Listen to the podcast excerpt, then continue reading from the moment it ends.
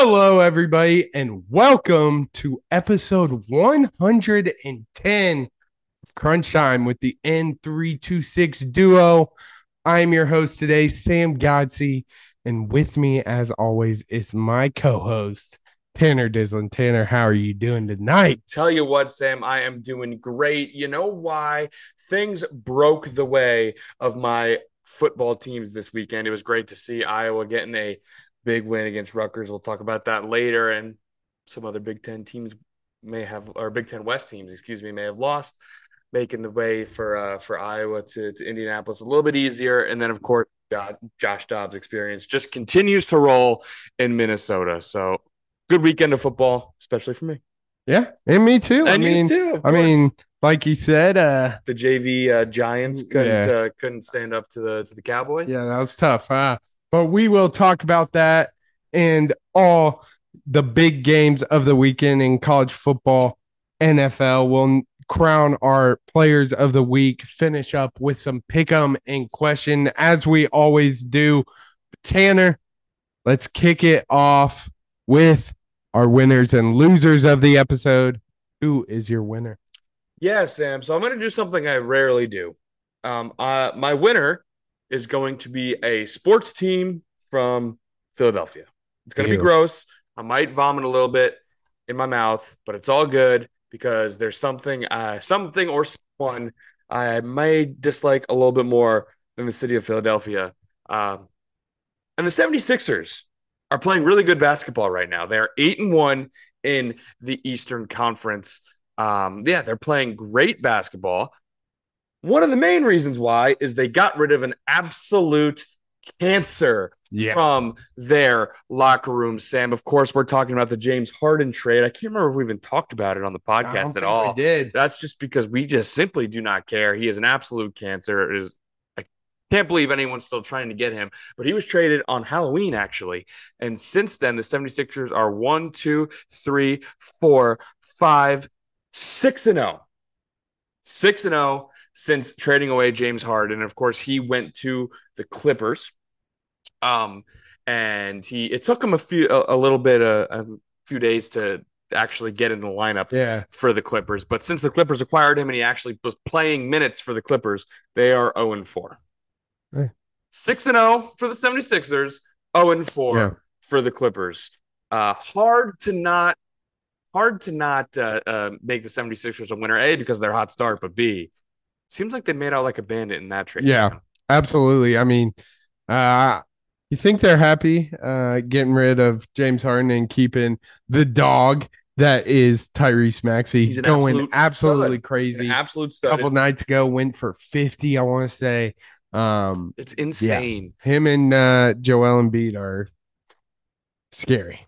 Valuable minutes, touches, possessions were run through James Harden a year ago instead of Tyrese Maxey. And that's just crazy to think about. Yeah. Because It- Tyrese Maxey's an absolute stud. The 76ers look way different with him as point guard as compared to James Harden. yeah, So, how absolutely. not make them a winner? Yeah, that, that's got to be a little sour taste, but definitely uh, worthy Feels of good being. dunking on James Harden. Oh, absolutely. I mean, he is my favorite player. right. But right, of course. No, uh, yeah, definitely, um, definitely impressive little uh, run the Real quick. 76ers are going on. Surely, I mean, surely you saw the, uh, what was it the, was it a The Mavs, Mavericks the? Mavericks The- reporter, Mavericks shout reporter. out. If you haven't seen it, you definitely should. You can just look it up uh, on Twitter or excuse me, X, Thanks. TikTok, Google, whatever. Yeah, Uh, Mavericks reporter goes off on James Harden. Everything he said was 100% facts, and it's awesome. You got to Yeah. go watch it. definitely, Uh, definitely need to watch Yeah. it. The James Harden is an absolute bum. He's fat. He's lazy. He doesn't want to play. Uh, he doesn't want to play playoff basketball. He doesn't want to work for anything. And uh, yeah, so that's that's how we ended up here. Yeah, he don't love ball. But for my winner, I gotta stay on the hardwood. You know where I'm going. Hawkeye podcast, I'd say. And the GOAT of women's basketball, Caitlin Clark, adding another impressive stat to her resume. She became Iowa's all-time career scoring leader um, on Sunday against Northern Iowa and also recorded her 12th triple double of her career. She had 24 points, 11 assists, and 10 rebounds, uh, joining Sabrina Ionescu as the only NCAA Division One player to record a triple double in four different seasons. Um, Clark now has 2,813 career points uh, for the Hawkeyes, passing Megan Gustafson, who scored 2,804 points from 15 to 19. I'm 2,800 points. Yeah. Remember when like a thousand points is Yeah. like a, you know, like a 2,800 Yeah, it's insane. points. It's unbelievable. She's a hooper. That's unbelievable. Yeah, and just kind of throw a jab at Shaq for uh, saying Angel Reese is the face of women's basketball Okay. right now. That's just not true, bud. Yeah, But I- I you see- guys got to stick together. True. I guess. I guess. Yeah. But uh, definitely shout out Caitlin Clark, uh, putting kind of been putting college women's basketball like on the map. Um, Absolutely. Iowa Hawkeyes probably gonna be number one uh, in the upcoming rankings with the loss uh, to LSU f- from LSU and UConn uh, this past week. So, uh, Caitlin Clark, uh, face of college football or face of uh, college basketball, and uh, gonna be leading the number one Hawkeyes. It's it seems to be true. Quick question. South Carolina beats Iowa in the Final Four last year. What percent of the viewers in that game watch if it's South Carolina LSU? Probably not a lot. I'm th- uh, I'm thinking like like of the total viewership, what like 70, 75% Yeah. probably view like there had to be a good 20, 25, Oh, if yeah. not more percent watching just for Caitlin. Yeah, right? one hundred percent. Yeah. But now, Tanner, let's flip it on the other side of the coin. Who is your loser? Yeah, Sam. So my loser is Mark Sanchez. Yeah. We all remember Mark Sanchez, quarterback for USC, played for but fumble. Uh, did you happen to today broadcast? I did not. So it was a uh, it was in the Commander Seahawks game he was calling, and um, uh, there was just a, a play where um, Commander's receiver Dyami D Y A M I Dia- Sure. Dyami Let's Brown. go with that. Dyami pass, and uh, he was going up against the Seahawks defensive back Tre Brown. Okay. So it was Dyami Brown versus Tre Brown, and Mark Sanchez. Oh no. We've got brown on brown crime. Oh. talking about this play Oh, between Tommy Brown and Tre Brown. Believe it or not, that's probably not a good thing to say. Yes. oh. Oh. Nick Castellanos to left. Yeah, he's- Nick Castellanos in the in the Dominican League the Wow. Grand Slam. But yeah, Yeah. he said we got brown on brown crime. That's bad. Wow. Yeah, that that's not good. Um, obviously, gotta mention uh Sherrone Moore, uh interim head coach for Michigan. Uh his post-game conference. I know you've seen this one. Uh acting like Jim Harbaugh is dead. He's not. Um, well, we'll touch on uh little Jim Harbaugh later. But I thought that would be the worst post game post game interview of the weekend, but um no, no, no. Uh just when you thought it couldn't get worse, here enters Megan Rapinoe. Um, she played her last game, uh, last career game this past weekend. Got hurt. Um, got and obviously ended her game early and in the post conference, post game conference, and I quote, if there was a God, this is proof there isn't. yeah. Um. So you What? you yeah. So, so you, you retire. Um. I mean, regardless of how you feel about her, I mean, a great career, a good Yeah. player. Your press conference. Um. You know, you could reflect on your career. You can talk about, oh, it's disappointing, but you know, my body's held up through you know playing the sport however long. No, no, no. God isn't real. Yeah. That's that's That what she decides to go with uh in her post game press conference. Um, I got no words to be honest with Yeah, you. I it got was no words. Yeah, it was uh it left a lot of people speechless for sure. There. You want to talk some college football? Let's talk some football. Let's talk some football. Kicked off with a big time Big Ten East matchup without Jim Harbaugh. Michigan goes into Happy Valley and walks away with a 24 15 win. Tanner, battle of the kind of the top dogs of Big Ten East. James Franklin has struggled, and this is just another game to add to his struggles against the two top dogs of the Big Ten East. But what were your thoughts on this one? I mean, really, it boils down to one thing. They did what I didn't think they could do. What I talked about last week is that I don't think this Michigan team is going to be able to just run the ball and lean on this Penn State defense. And that's exactly what they did. Yeah. I mean, JJ McCarthy, who is an objectively good college quarterback, can put up some really good numbers. Uh, seven for eight for 60 yards. Bro didn't need to do a single damn thing. When Blake Corum, the best running back in college football over the past two years, can't comes out here with a 26 carry, 145 yard, two touchdown performance, and Donovan Edwards is Donovan Edwards is backup. Two of them have run all over Ohio State over the past few years. He adds another 52 yards and a touchdown by himself.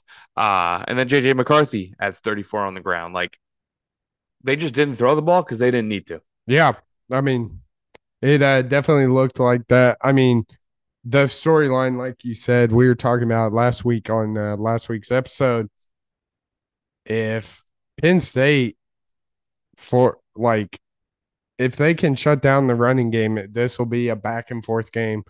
Um, but obviously that didn't happen. Michigan could do whatever they wanted on the ground. Um, didn't really need a quarterback, to be honest with you, Tanner. Um, Penn State is uh in a interesting um situation. Obviously, James Franklin is considered one of the best coaches in college football, I'd say, but he's consistently can't win the big games in the Big Ten East. Uh, obviously, against uh, Ohio State and Michigan. We've seen it time year by year.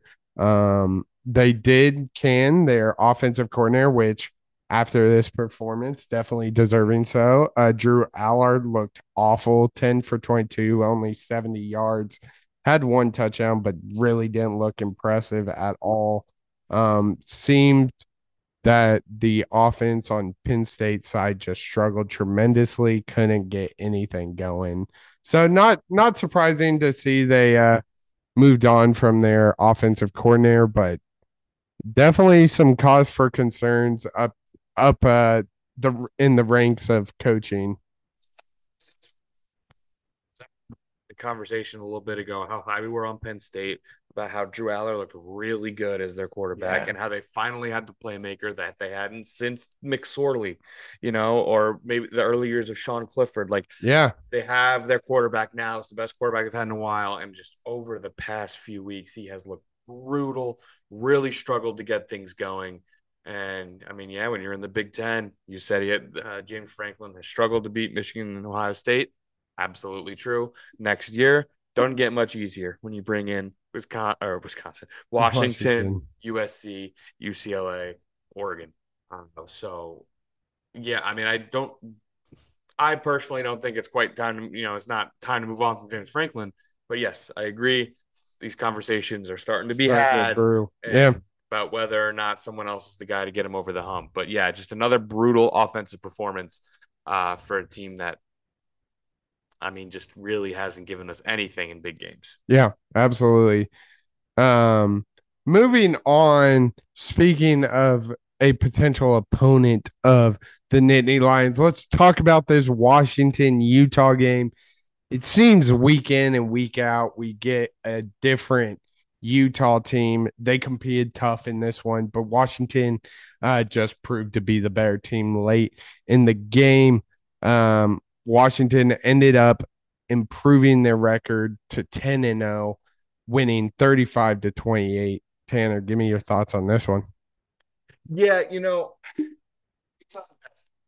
have a really good roster with a healthy Cam Rising. I think we're talking about a different Utah team, uh, definitely in terms of where they sit in the national rankings and what what their outlook is looking like. But the nature of the Pac-12, we have to talk about the defenses.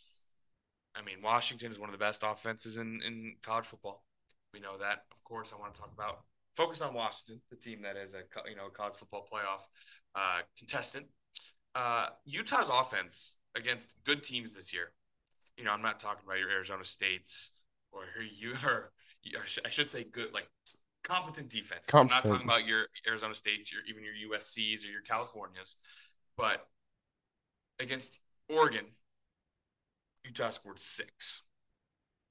Against Oregon State, Utah scored seven. Against UCLA, Utah scored 14.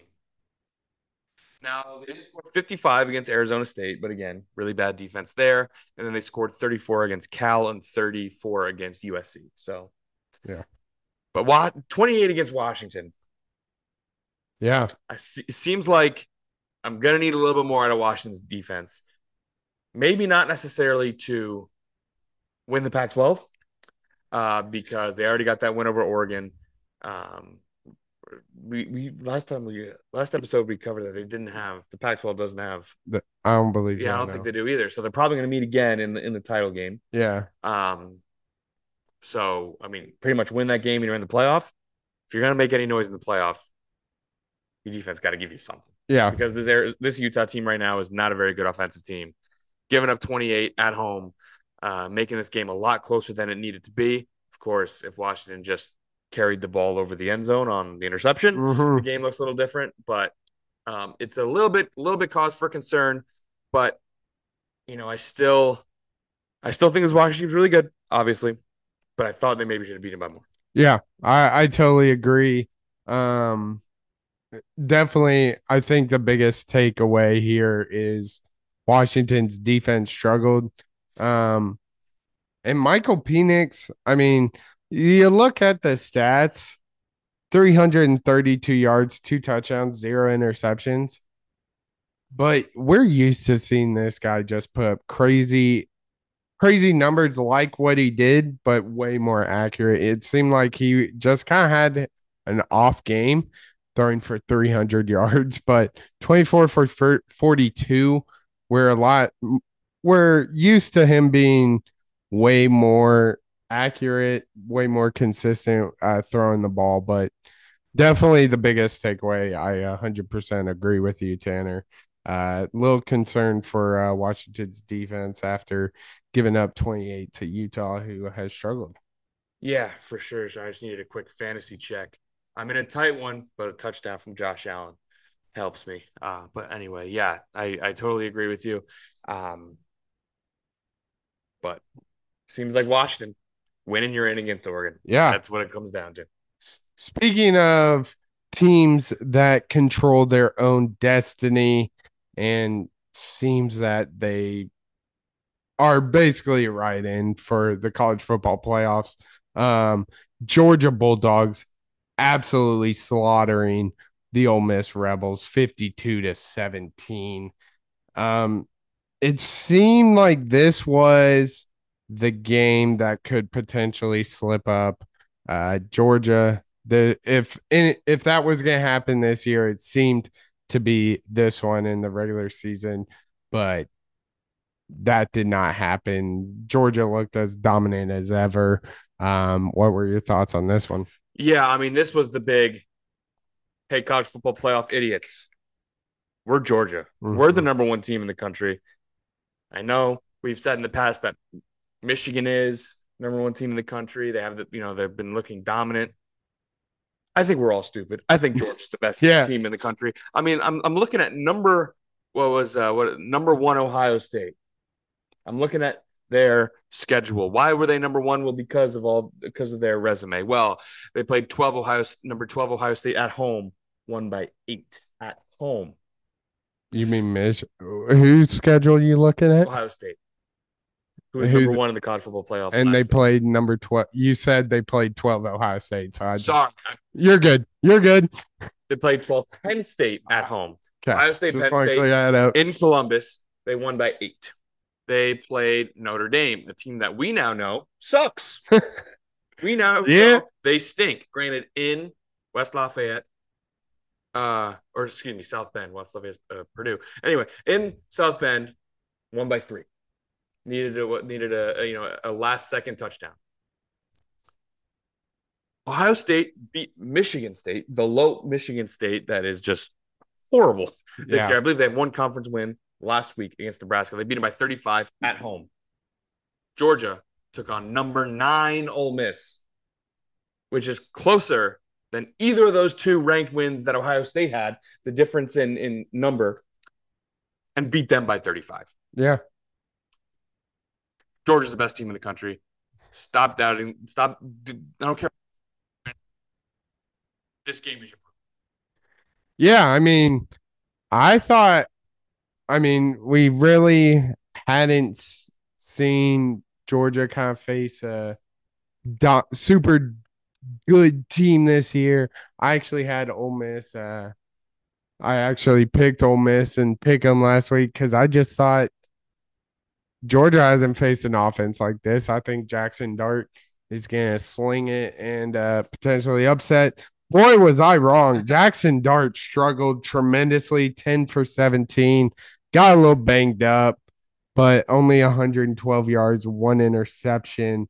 Um, they shut this explosive offense down. Georgia is obviously known for their um, known for their defense, but Ole Miss is, is, considered one of the best offenses in the country, and they've they only had 350 yards, which is not a lot in terms of their offense. But then you look on the weaker part of this Georgia team, their offense. 311 passing yards, 300 rushing yards, totaling 611. Um, people kind of have been not overly impressed with Carson Beck, um, just doing enough to kind of get the job done for the Bulldogs. Looked tremendous in this one 18 for 25, 306 yards, two touchdowns had that one interception, but really didn't matter in the end of it. Kendall Milton in their backfield, nine carries, 127 yards, two touchdowns. Daijun uh, Edwards, another running back, 12 rushes, 59 yards, two touchdowns. Um, Ladd, Ladd McConkey, four receptions, 81 yards, one touchdown. Just spreading the love across the offense.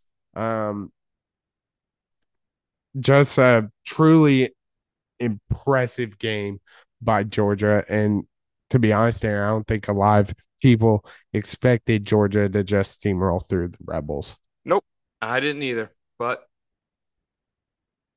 yeah, they needed to make a statement to the college football playoff committee. Yeah, and uh, Kirby Smart definitely had his boys ready, and it showed. Let's talk about the Hawkeyes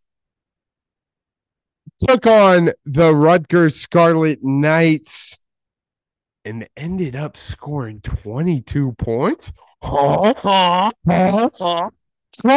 to nothing. Uh give me your thoughts, man. This this was a wild one. Um I I have two well two two main thoughts. One, um we say it all the time, but this time re- this really had me shocked. Man alive can Phil Parker coach defense? This defense is unreal. This is a Rutgers team that was six and three coming into this game. They can score points. Um, looking at some of their past games, uh, 31 against Indiana. Um, remember they hung with uh, they hung with Ohio State, uh, scored 27 on Michigan State. Like this, this team is not bad by any stretch of the imagination. And they got skunked, skunked by this Hawkeye defense. I just, I just cannot say enough, top to bottom, about everybody. Uh, and I mean, Quinn Schulte almost had a pick six in the game. Um, and then on the offensive side of things, what a second half from the offense, Yeah. Sam. That was a total of 19 points scored in the second half.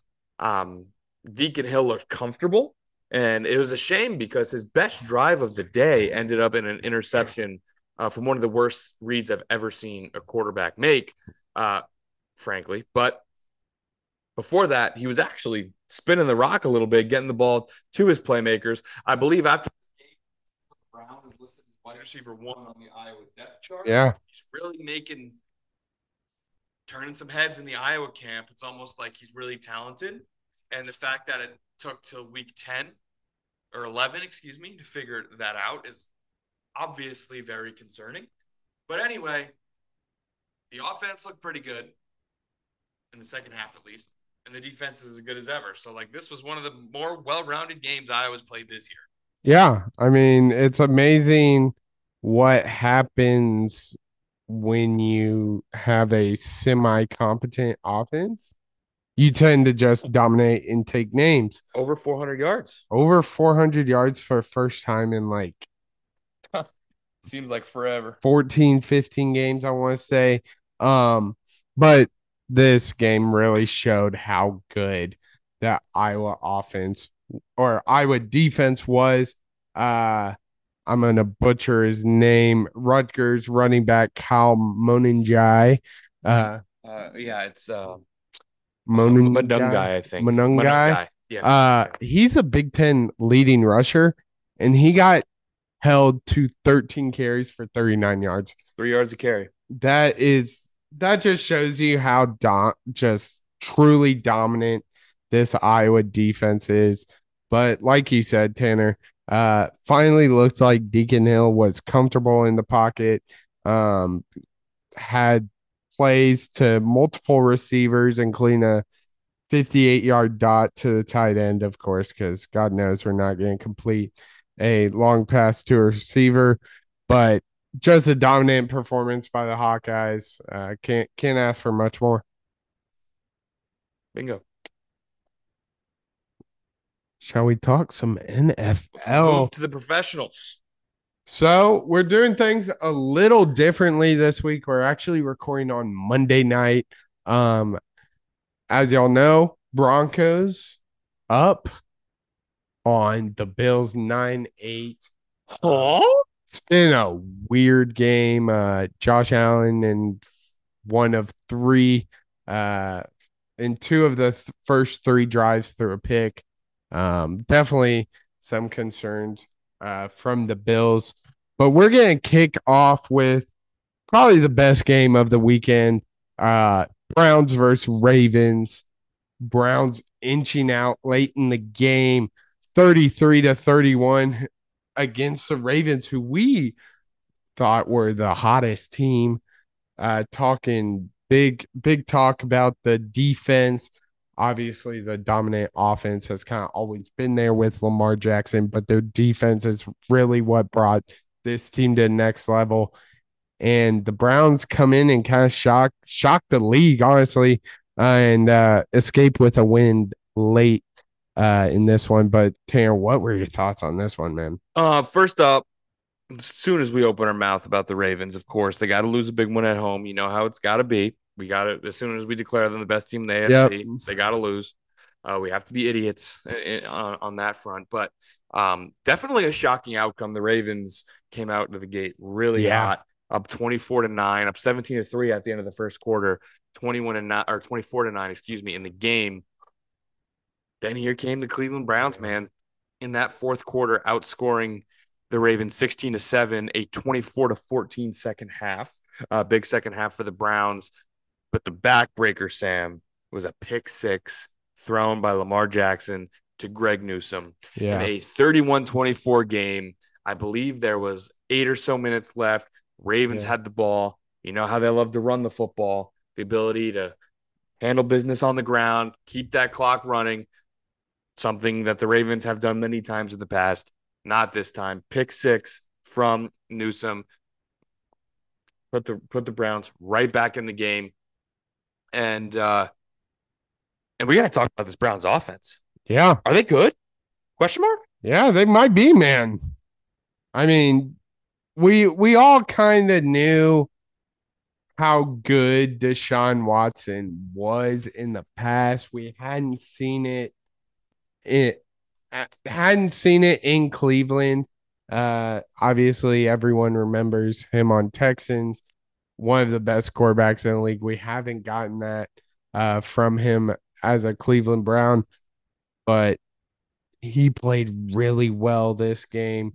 Um obviously uh helped out that Jerome Ford, their running back, could do no wrong this one 17 carries for 107 yards uh, this team is looking impressive.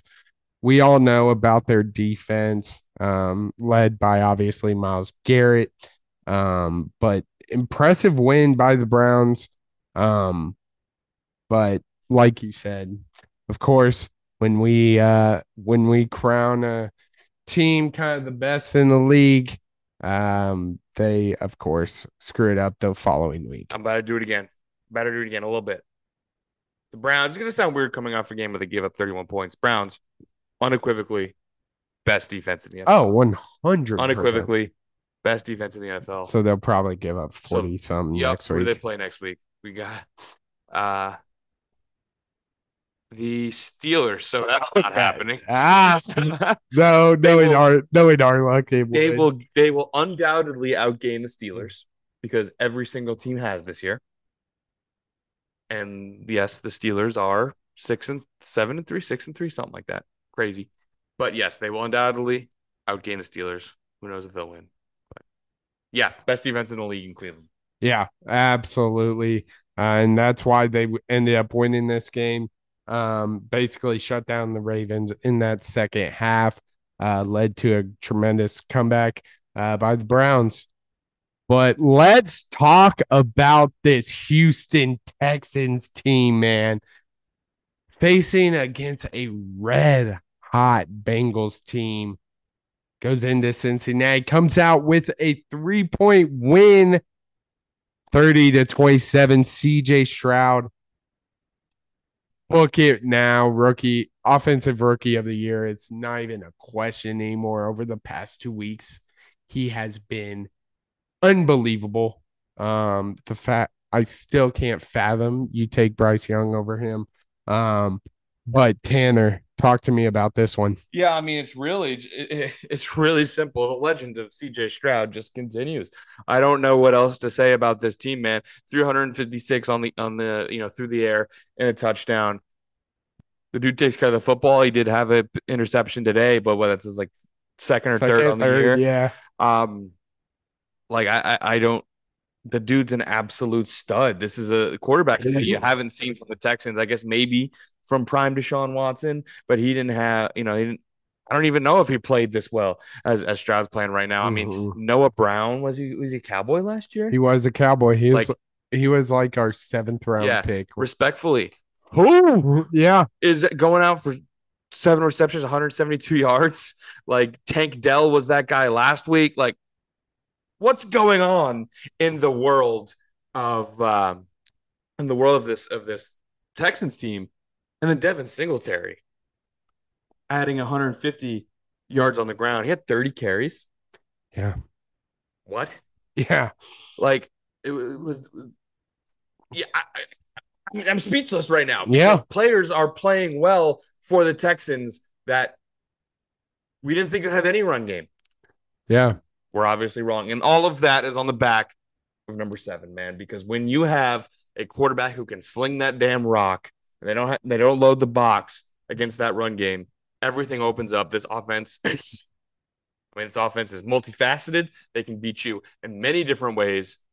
And they're scoring 30 on the Bengals, man. The Bengals are no slouch. That defense is not bad. Scoring 39 uh, on, on the Buccaneers. Like, they can score points. This team is really, really fun to watch. I'm all in on the Texans. Why not them? Yeah. Someone, I mean, if, what if the season ended today? They'd be in the playoffs. Yeah. Why not them, man? They're so fun. I mean, what what more can you say about um DeMeco Ryans, their first year head coach? Yeah. Like I, top to bottom, everyone deserves every ounce of praise from top to bottom. Cannot give Houston enough flowers. This was awesome to see. Yeah, I mean, last week we saw uh, C.J. Stroud lead the Texans down, uh, down the game-winning drive. We saw it again this week. 133 left. Evan McPherson hits a 31-yard field goal. C.J. Stroud takes him down, uh, gets him in field goal range, hits a game winner. Call it good. C.J. Stroud is unbelievable this year 23 for 39 356 yards uh, in this one had that one pick but didn't really cost him in this one but just an absolute impressive performance over the past couple weeks by the Texans um and it's not it's not like the Bengals played bad their defense just fell apart when they the Bengals needed most. I mean, Joe Burrow, 347, two touchdowns, had two picks. Um, Joe Mixon couldn't get the run game going, but Burrow got the ball to his playmakers. I mean, Ja'Marr Chase, five receptions, 124 yards, one touchdown. Ty Boyd, eight receptions, 117 yards. Uh, obviously, didn't have um, Tee Higgins, but this, I'm with you, Dan. This Texans team is legit um, and is truly impressive what CJ Stroud is doing this year. Yeah. Also, big drop from uh, Tyler Boyd. We got to mention that. Uh, catches that. Yeah. Bengals win in the end zone. But Sam, I got breaking news. What we got? Josh Allen has thrown another interception. Jesus, bro. Um, this one Wash? on his own 25 with 37 seconds Wash? left in the half. Free points for Denver. Wash? Um, I was in a tight fantasy matchup. I was checking it earlier. I have Oh, Josh no. Allen. So uh, Brutal. yeah, if he cost me this game, I mean, I'm already on team Josh Allen is overrated, but my God, if he cost me this game. Anyway, Yeah. CJ Stroud is him. Cincinnati, though, this one hurts. Yeah. This one hurts a lot. You started off the season rough as can be. You have an incredibly hard division. Talking about last week, the team we had, the best team in the AFC is in your Yeah. division. The best The defense, best the newly equipped, Yeah. great, best defense is in your division. You started off rough, but you're playing really great football since then, beating the 49ers, beat- getting some big wins, beat the Bills. This is a game you got to win. It's Yeah. a game you got to win. You didn't. Uphill battle. Yeah, you can definitely say that. Tanner, speaking of legacies with CJ Stroud, there was another added page to this man's legacy. Josh Dobbs putting on another clinic for your Minnesota Vikings 27 to 19 over the Saints. What are your thoughts, man? I mean, I it's just so impressive. Like Josh Dobbs, I'm not going to come out here and tell you Josh Dobbs is the best quarterback in the NFL. I'm not going to come out here and say the Vikings are winning the Super Bowl because they have Josh Dobbs and he's just willing them on their back. No, that's not what's happening. What's happening is a team who lost their starter, got in a guy who can just play football. He can just play football. He can get the ball to his playmakers. He can create when there's nothing there. I mean, Josh Dobbs with his legs has been far and away the biggest revelation for me. I mean, I've talked to you about it. Like when he first took off, like I couldn't, I couldn't believe quarterbacks could actually run the ball Yeah. uh, for a team I rooted for. Uh, turns out they can rushing touchdown in this game as well. Uh, and the offense is just so much more dynamic Yeah. with Josh Dobbs. I love this move for so many reasons. For each day that this is happening, the likelihood that Kirk Cousins comes back to Minnesota is just dwindling and dwindling. I didn't think it was going to happen before the season. Then he gets hurt, and the outpouring of support, which obviously it should. Uh, we all want Kirk to get better, but then the outpouring of support of like you are a quarterback, and then it's like, uh oh, is are we overcorrecting here? Like Yeah. because of the way it happened, are we gonna bring him back just because of this hmm brutal injury? Um, but with the way Josh Dobbs is playing, I think they're certainly going to bring him back. Either he's going to either be the starter next year, or if, if they decide to draft somebody uh, and and be under Josh Dobbs and have the pressure of playing right away, or if you go some other way to bring you, you have a perfect backup. I mean, he's clearly come in in a pinch and played really good football. Yeah. Um, but anyway, not talking about the future.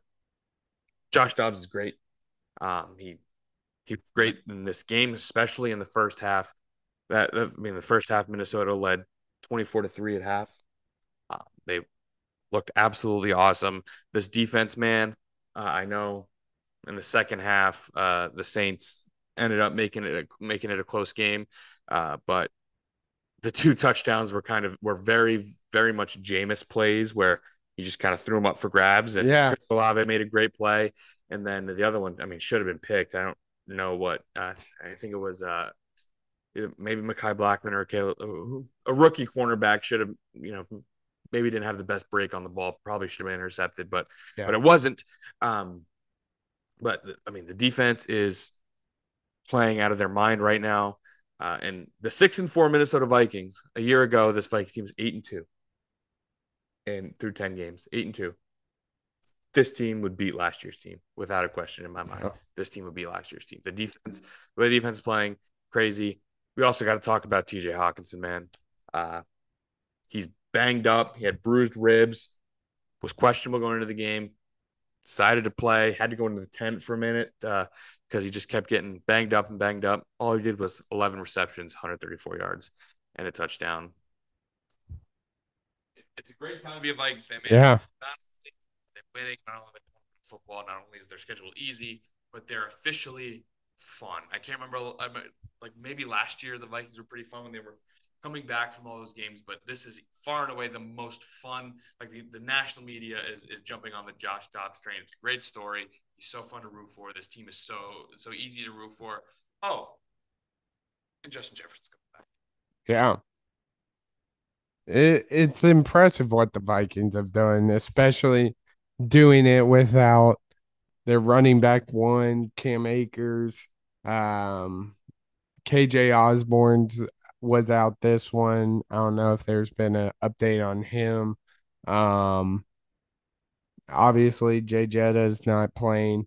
Um, but TJ Hockenson and Jordan Addison have definitely filled those uh bit not completely obviously, but have definitely uh made that footprint a little smaller, both playing tremendous over the past two weeks.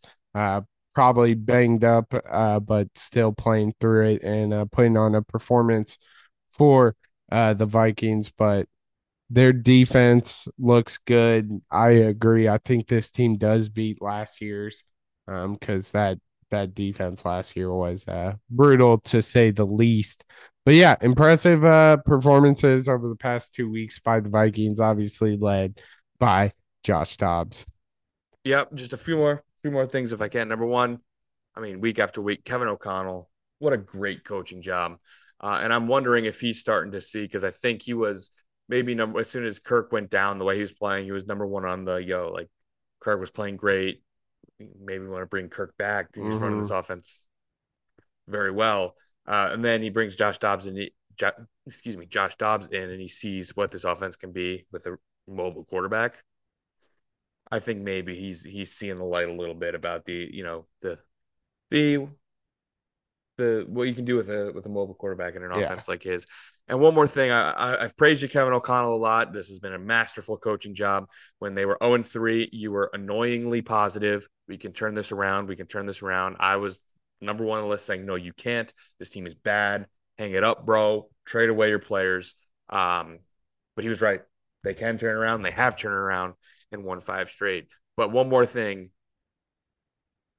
The way this game went, especially in the run game without Cam Akers, after what I saw on Sunday, Alexander Mattison should get about a quarter of the carries he does.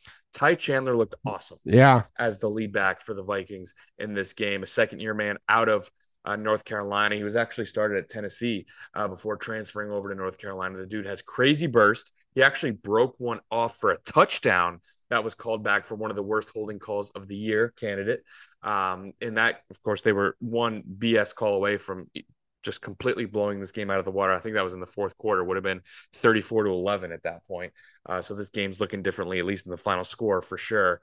Um, but anyway, like his burst looks so much, so awesome. The way he was able to hit the holes, the speed you saw. I mean, Alexander Mattison looks so slow when he runs with the football. Yeah. He, it's just, it's just, it's just bad, man. He's been really good in pass protection. So that's a positive. I will say something positive about Alexander Mattison, but my gosh, he's been brutal in the run game. Ty Chandler looked great. More of Ty Chandler, especially in the passing game and in the running game. Bro's got burners. Yeah, uh, he definitely performed well. Last NFL game for the slate, my Cowboys beating that S 49 to 17. Just an absolute curb stomping uh, by the Cowboys. Tanner, give me your thoughts on this one. Uh, it's uh, my. I think my the best way I can put it is the. Uh, I think it's the Simpsons uh, gif of someone closing their eyes, kind of peeking through. Yeah, he says, "Stop!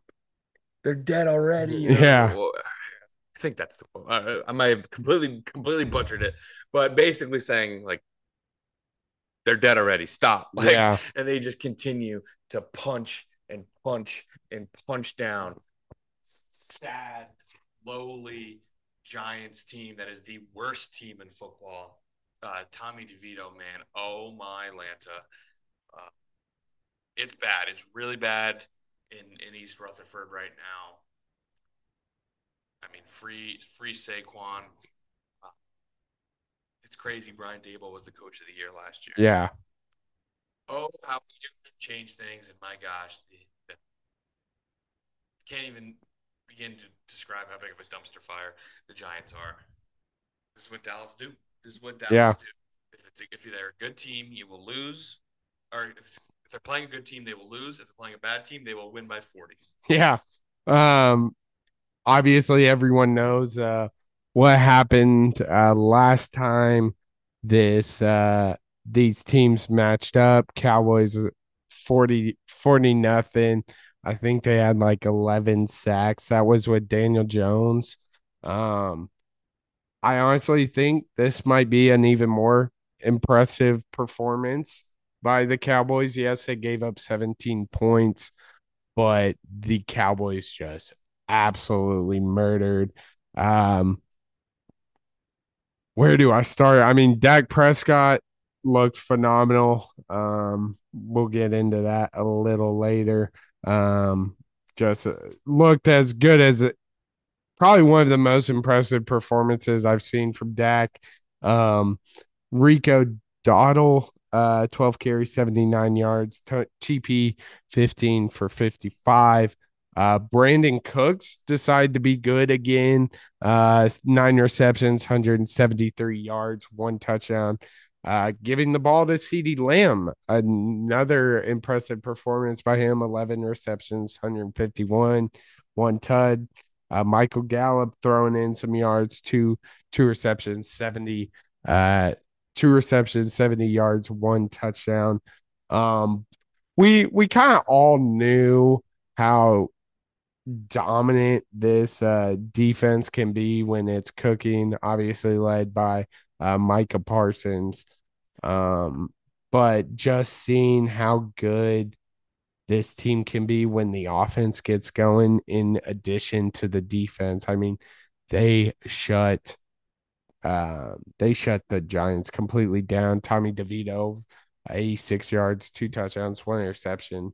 Um, I was watching the game. Saquon did not have a positive uh, net yard to like his sixth or seventh carry. Um, this is one of the best, if not the best, uh, running backs.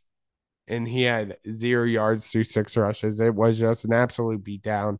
Um, much needed uh, confidence boost for the Cowboys. It seems like they're kind of uh, beaten down after that tough loss last week. Uh, to the Eagles, but definitely um, kind of entering a nice little uh, three game stretch with uh, this one against the Giants p- traveling to North Carolina uh, to take take on the Panthers this week, then the Commanders, then the Seahawks, and then uh, December 10th is uh, when things get tough, kick it off with the Eagles and have a tough tough stretch, tough four game stretch with the Bills, Dolphins, and Lions. So it, it's definitely a huge win, impressive win, and definitely uh, what we like to see as a Cowboys fan.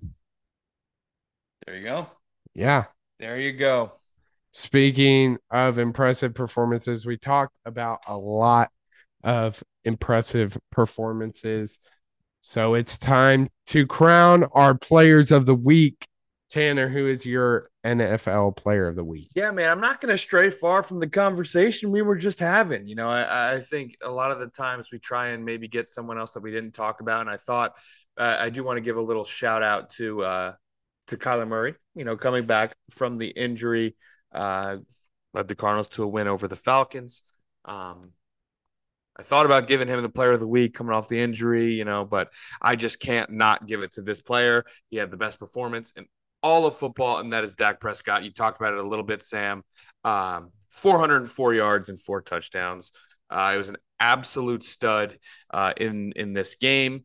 Of course, the praise has to be as loud as the disrespect. We all know the way he was turning the ball over.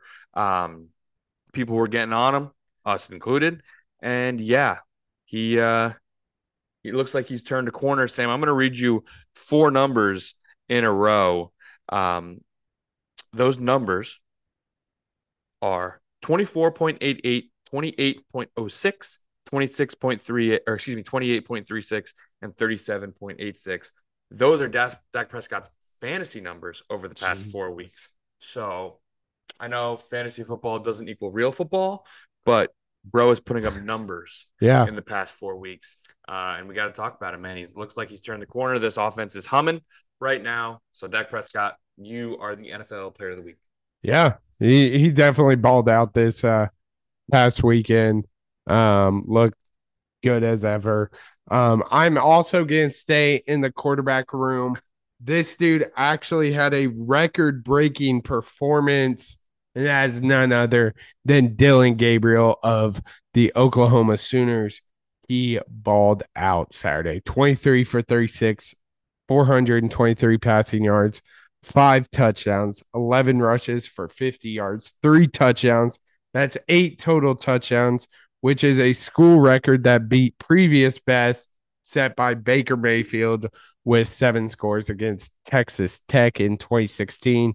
Um, and he probably could have even added more stats, but he ended up getting pulled in the fourth quarter as the Sooners uh, beat the Mountaineers of West Virginia 59 to 20. So it could have even been worse, I'm sure. But Dillon Gabriel balled out. That's for sure. Yeah. It, it was a sure.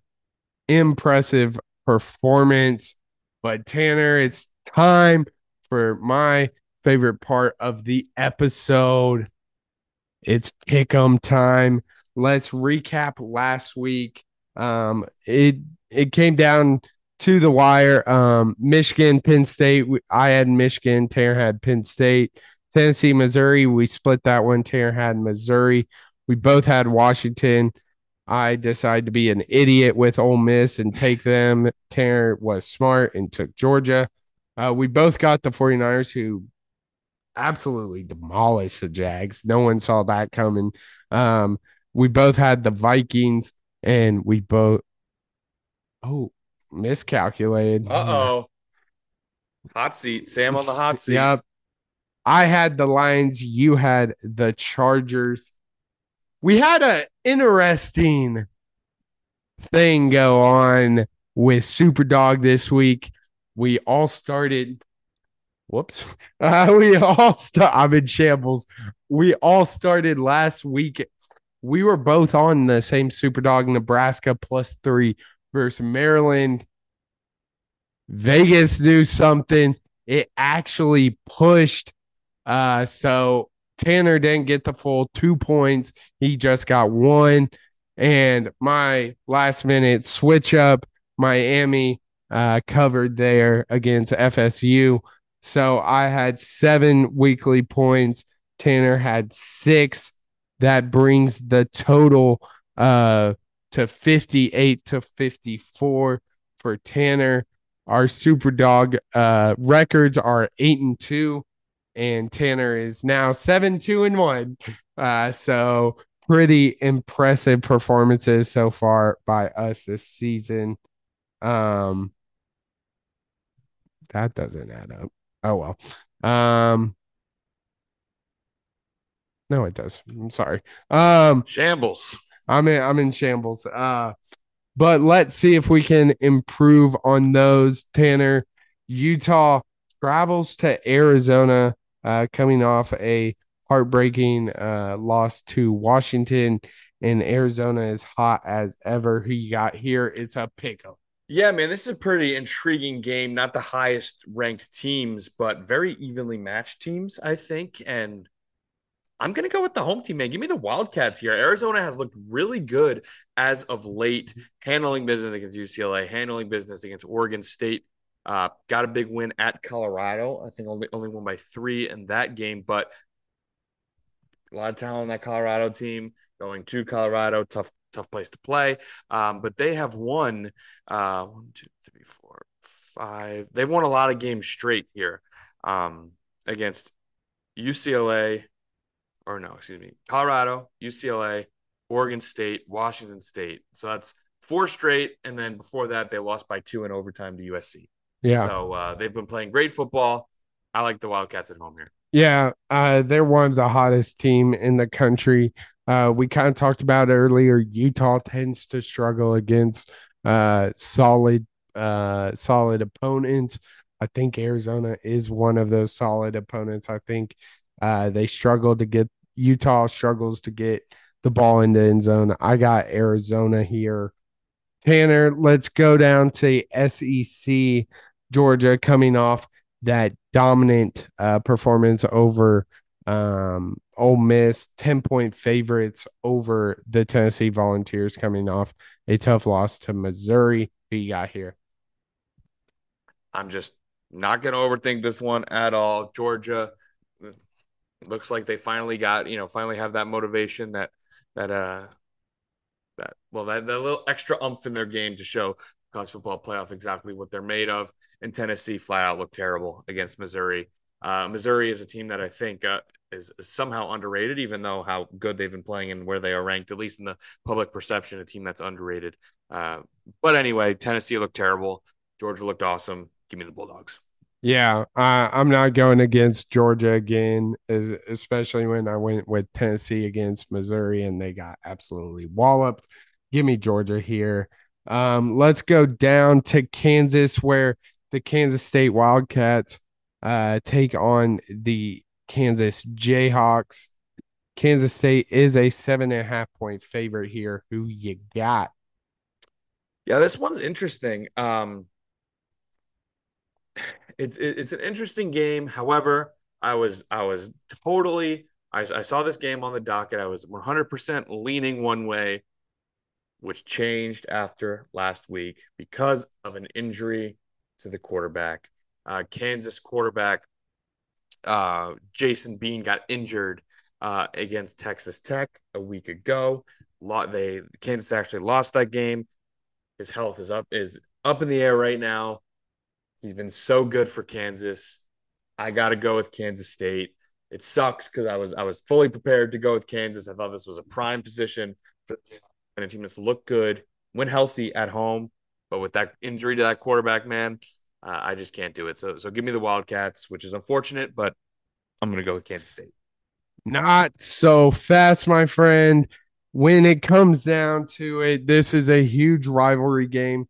It seemed that Kansas's um, core quarterback that came in last week wasn't uh, too prepared. Cole Ballard uh, it seemed Jason Bean was going to be the guy uh, throughout the season. Cole Ballard kind of got thrown in there. I think with another week of preparation and an added motivation to kind of upset Kansas State here.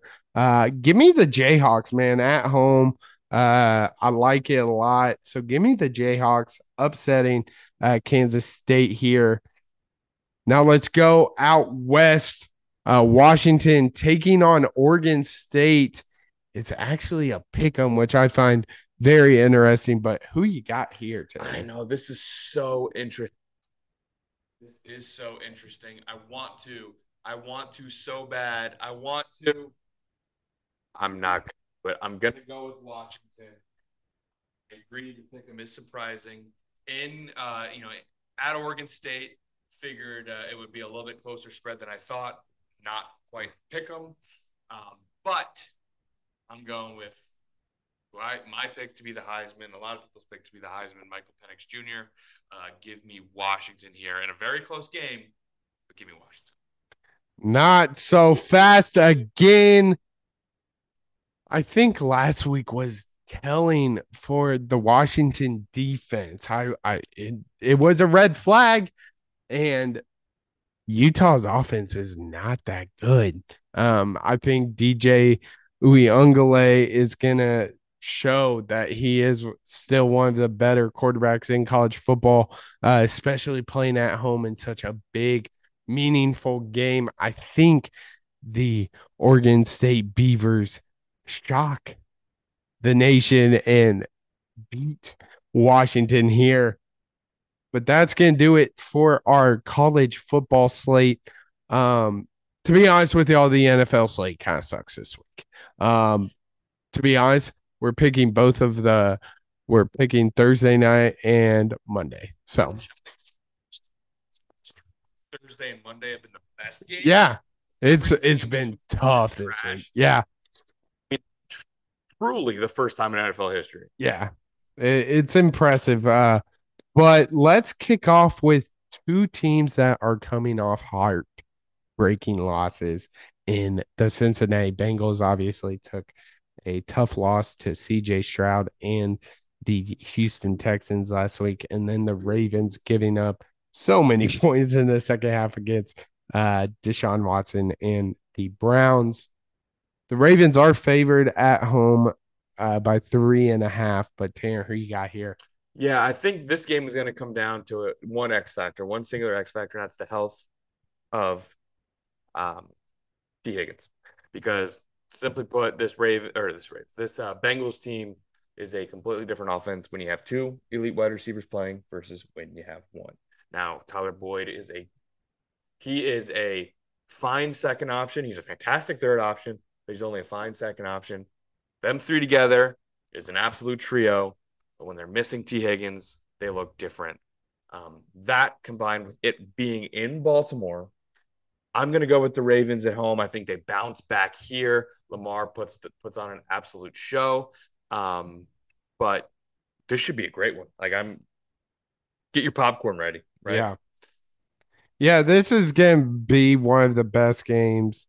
Uh, both coming off heartbreaking losses, like I said. For some reason, the Bengals are calling me out, so I'm gonna go with them. Trust your gut. Trust the gut. Um, we their team has been just so. Did they? He throw another pick? No, he, uh, Ah. another drop. Oh, okay. Um, it, they've had such an up and down year. We saw them lose to the Titans and then win against the 49ers, win against the Bills, who might suck, um, and then lose to Texans. It seems this could be a huge statement win for the Bengals, kind of get them back to where we kind of expect. Big implications uh, within the division. I I just think Joe Burrow's gonna have one of those games where he just goes absolutely crazy. Give me the Bengals going into Baltimore and coming out with a win. And then finally wrapping up, pick 'em. Let's go to the Kelce Bowl. The Philadelphia Eagles taking on the Chiefs. Chiefs are two and a half point favorites at home. Which Kelce are you going with? Jason or Travis Tanner, Eagles or Chiefs? Tell you what, Sam, this is a landmark episode. Not only did I choose a Philadelphia sports team as my Oh, winner, that's- this is gross. but I'm gonna pick a Philadelphia sports team to win a big game. I think they get their revenge for the Super Bowl. Um, I just think Philly's on another level right now in terms of NFL teams. I think they're the, they're the best team in the NFL. They were one of my takeaways. Um, they're just they're so well rounded. Um, and and on the Kansas City side of things, um, it is in Kansas City that does that does help the the Chiefs here, but uh, a lot of noise, just a lot of noise on the Kansas City side. I think you know what I'm talking about. So I'm going to go with the team that just shows up, plays football. I'm going to go with Jason Kelce to get his revenge against the Chiefs. I'm going to go with the Eagles here. Yeah, it, it's going to be an interesting one. Um, but I think you're wrong here, Tanner. I got the Chiefs. Arrowhead's one of the toughest places to play uh, in the NFL. Um, if if it was at Philly, I'd be saying the same thing for Eagles. Probably two of the most loyal fan bases. Um, but I think this is a game where we see prime Patty Mahomes come back. We've seen him struggle. We saw him struggle a lot uh, against the Broncos a couple weeks ago. I haven't really seen that explosiveness from the Chiefs offense. And I think this is a great game to do it. I expect I expect Patrick Mahomes and uh, Travis Kelce to kind of be on be on the same page and kind of return to what we're used to seeing. Uh, a lot of downhill, uh, big completions, gain a lot of yards, getting in a rhythm, and uh, I got the Chiefs uh, winning at home against the Eagles. Tanner, it's time. Let's see if we can improve on the super dog side of things. Tanner, who is your super dog? Yeah, man. I'm gonna take you outside of the Power Five for a little bit. Spend a lot of time Ooh. inside. Let's get out of it for a second. I'm going to go with the Memphis Tigers. They are getting seven and a half points at home against SMU, a big time matchup in the American. Um, a matchup of eight and two teams, actually. Uh, but uh, within the conference, Memphis is sitting at five and one, SMU at six and zero. Oh. Memphis's only loss was against Tulane, another six and zero oh team. So Tulane and SMU have yet to match up as well. Uh, but I just like this Memphis team at home, man. They score a crap ton of points. They're uh, in back-to-back week weeks. They won 44-38 over Charlotte and then 59-50 over South Florida. This team can score points. Their defense is, of course, a concern. Uh, but at home, with the crowd with them, you know, the defense tends to play a little bit better at home. So uh, uh, expect points. I think the over/under right now is like set at set at around 67. Uh, so expect points as Memphis does at home, but I like them getting seven and a half. Yeah, that that's gonna be a great game. I am also gonna go with a big conference implication game, but I'm gonna stay in the Power Five. Give me Iowa State at home plus seven and a half versus Texas at home. Lot of uh, Big 12 conference implications. Um, Iowa State at night is a tough place to play. Jack Trice is going to be bumping, especially with how hot uh, the Cyclones have been lately. Uh, struggled to kick off the season uh, with a upset in uh, Ohio, and is they kind of controlled their destiny. Um, could potentially end up winning. Uh, or being in the Big 12 uh, championship and could spoil Texas's chances at the Big 12 uh, championship, which I'd love to see horns down always. But give me Iowa State plus seven and a half at home versus Texas. Iowa State's playing real well, man. I mean, what Quinn Ewers did he start last week? I think he might have been back last week. Yeah, I think so. Gotcha. It's gonna be interesting yeah, be for sure. Yeah. And let's wrap up as we always do with questions. Got a lot of questions this week. So shout out to our wonderful listeners. Your brother comes out with the first one. He wants to know what do you think the hypothetical spread would be if Iowa played Michigan in Indy? for the Big Ten championship? This is a great question. Real tough to kind of think because it's hard to think objectively about this. I mean, because you and I both know we're like Michigan will win by 100. Mm-hmm. Um, but in all seriousness, I try my best to to actually predict this. I think I would go Michigan minus 28 and a half would be would be my line. 28 and a half. 28 and a half. I'm going to go a little different. I think Iowa's defense is just that good where it'll keep it semi close. Um, so I'm a, I'm gonna go a little lower than you. Give me uh Michigan minus 10 and a half. But Wow. yeah. Yeah. Okay. I I don't know.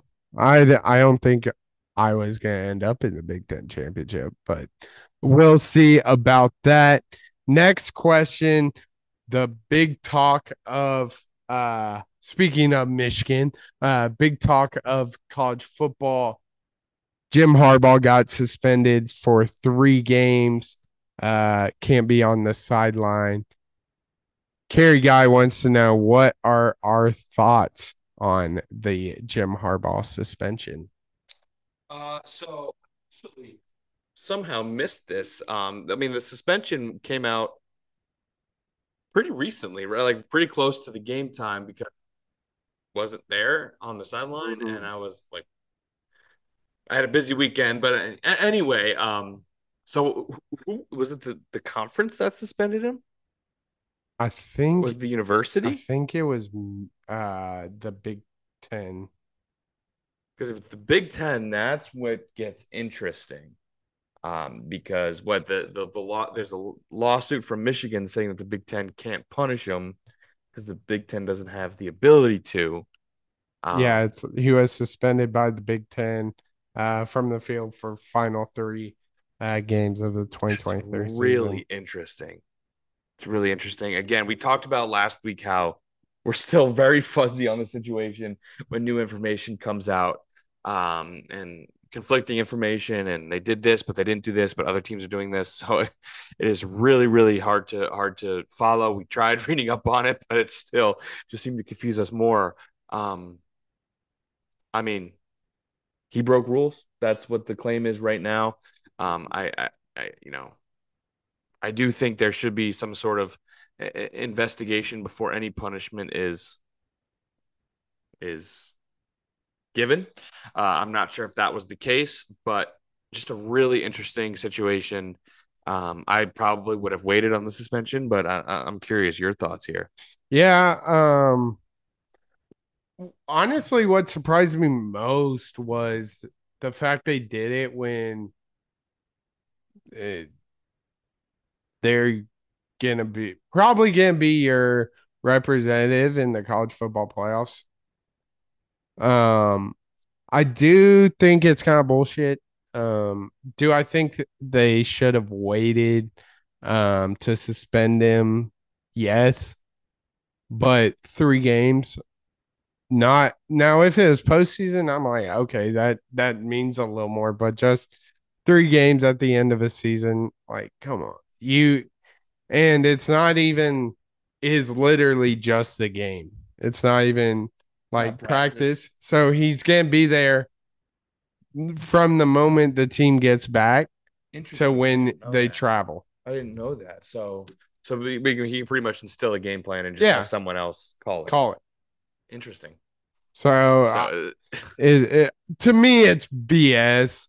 But I also don't think he just like kind of like a faux suspension. yeah, just it's like it's weird. Um, but speaking of head coaches on the hot seat, Jimbo Fisher is officially out at Texas A&M. Uh, got canned after their game game uh on Saturday.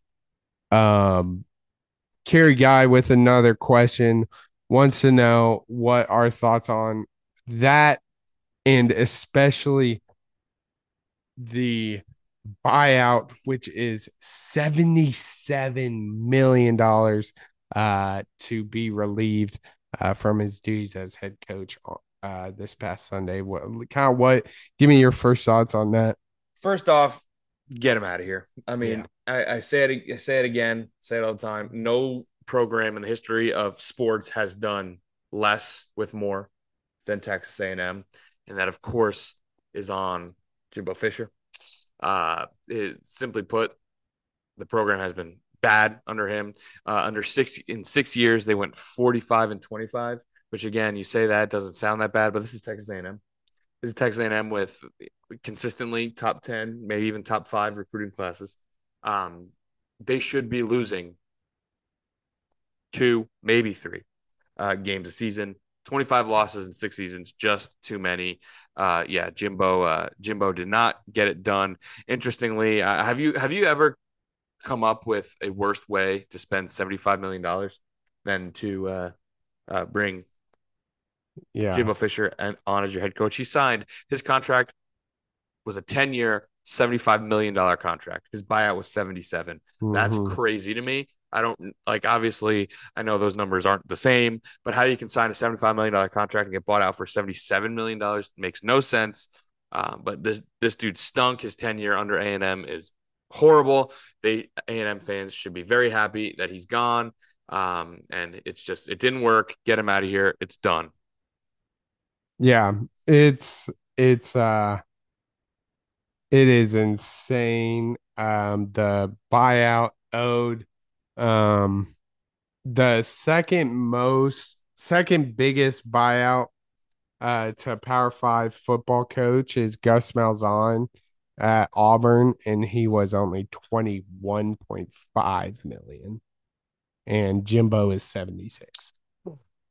And the, so they extended him when they went nine and one in the pandemic season. Eek.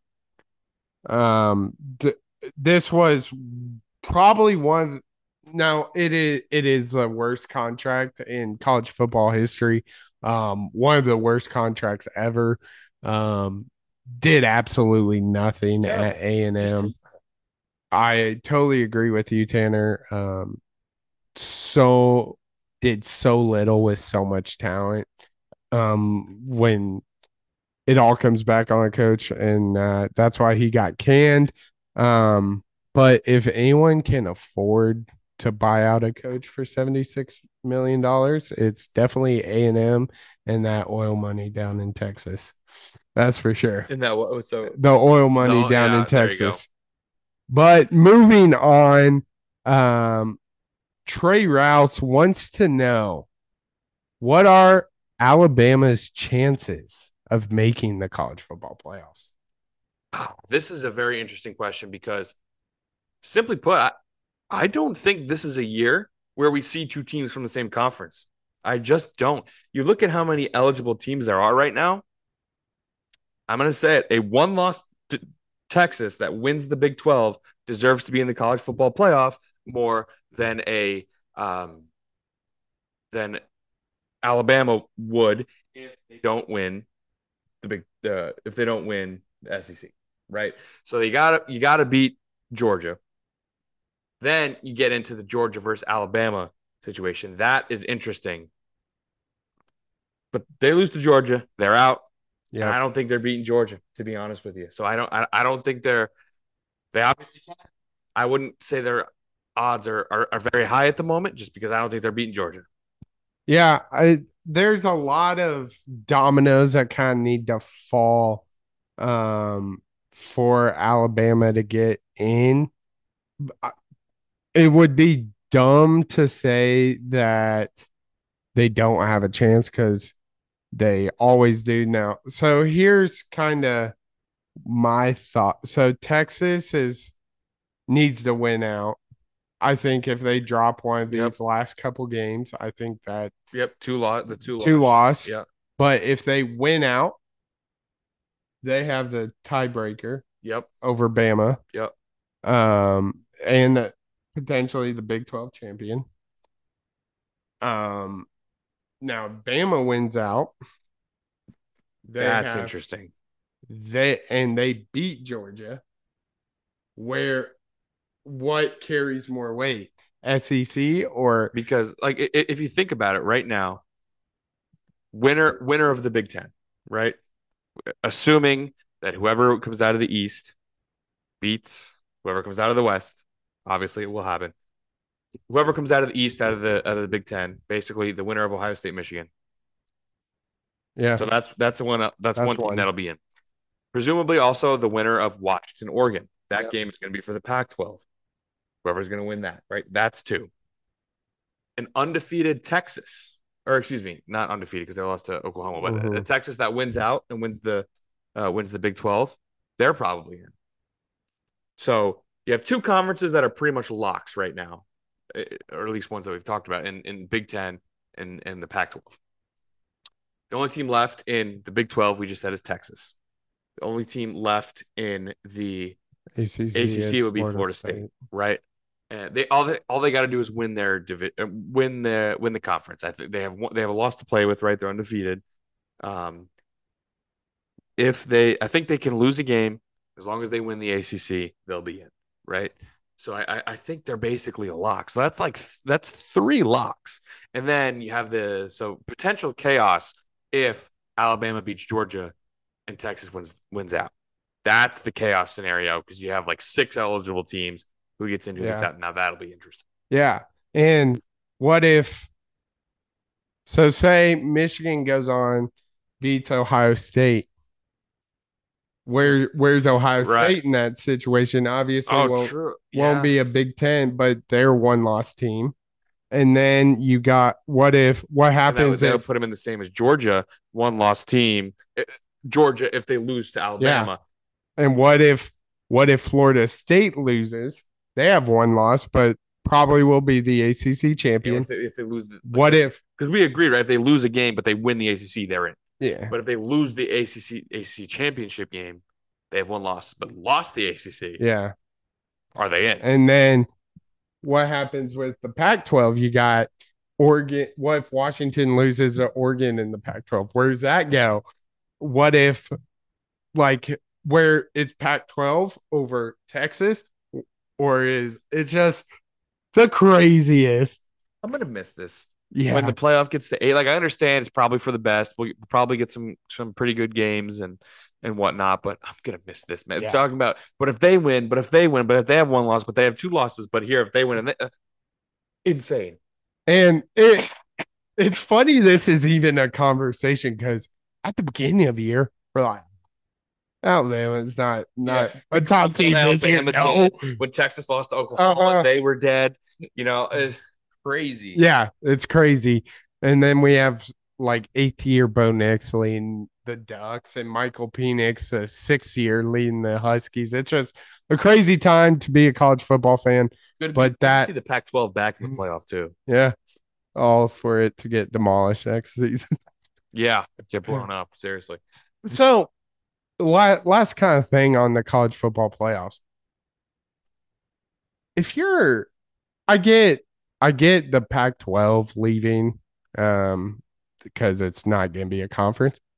But if you're Oklahoma and Texas, why are you leaving the Big 12? It didn't make sense to any of us. Obviously, money, Oh, is okay, yeah, but the answer. Yeah. when you when you look at it though i don't see texas and oklahoma being consistently competing for sec championships Right. I, it boils down to is there more money to be made from tv or from, from the TV TV deals of the SEC or from ticket and rev ticket and, and concession revenue? Because also, mind you, in the 18 playoff, there's home games right. There's home games, Yeah. right? People are hosting, so if you con- continuously win the Big 12 again, which is a conference that, at least on the football side of things, like Oklahoma and Texas would be favored every year Yeah. if they stayed. Um, it's interesting It it's is an interesting. interesting conversation football wise, it doesn't make much sense Mhm. unless they think that somehow they can, the level of competition will somehow upgrade Mhm. you know the rise to the occasion. We don't think that's the case, um, because simply put, no no one has been able to other than Georgia and Alabama. yeah. Um, but and then the one and LSU every every every years, couple but of years yeah. Yeah. but i mean there there's always a chance alabama can get in but there's going to be some dominoes that have to fall. But uh, there's always a chance. Um last question here comes from blake baumgartner. He wants to know what are the odds the browns make the super bowl the the AFC is unreal. There's just the AFC is an unreal conference. Um, I mean, top to bottom, Chiefs, of course, reigning Super Bowl champions. In your division, you have the Ravens. In your division, you have the Bengals. Uh, the Ravens were the best team in the league last uh, last week, according to us. Uh, the Bengals were like a preseason favorite Mhm. uh, um, in this, you know, in, in the conference. Uh, you also, I mean, you also have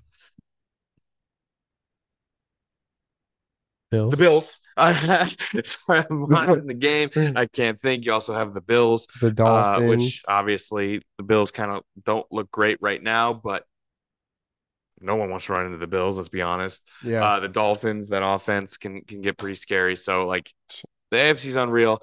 What are the odds? I don't think their odds are very high. They win the Super Yeah. Bowl. Hot take. The defense is great. I know we had a conversation. Is their offense good? Is their offense good? I just don't trust them. They might be, yeah. they might be playing well. They might be playing. You know, I just I just don't trust them to play against a a basically do what they just did. Play against Yeah. a good team on the road and win because they probably won't have home field advantage.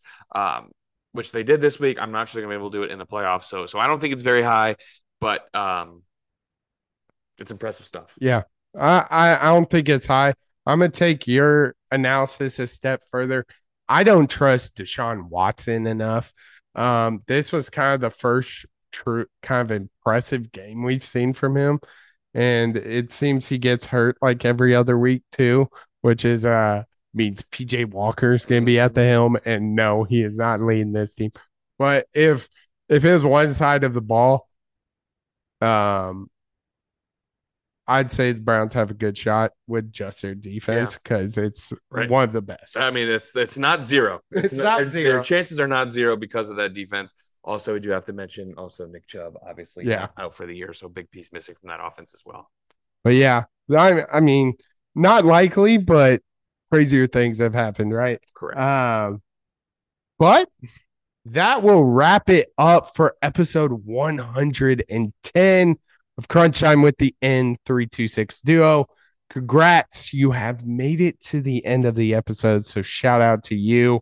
Meanwhile, you can follow the pod on Instagram, TikTok, and X at crunchtime underscore pod. And also make sure to like and subscribe to our YouTube channel, Crunch Time with the N326 Duo as well. We have merch now. It'll be in the description. Uh, shout out to Mario Garcia and Lincoln Riley for gr- copping some merch. Big shout out to y'all.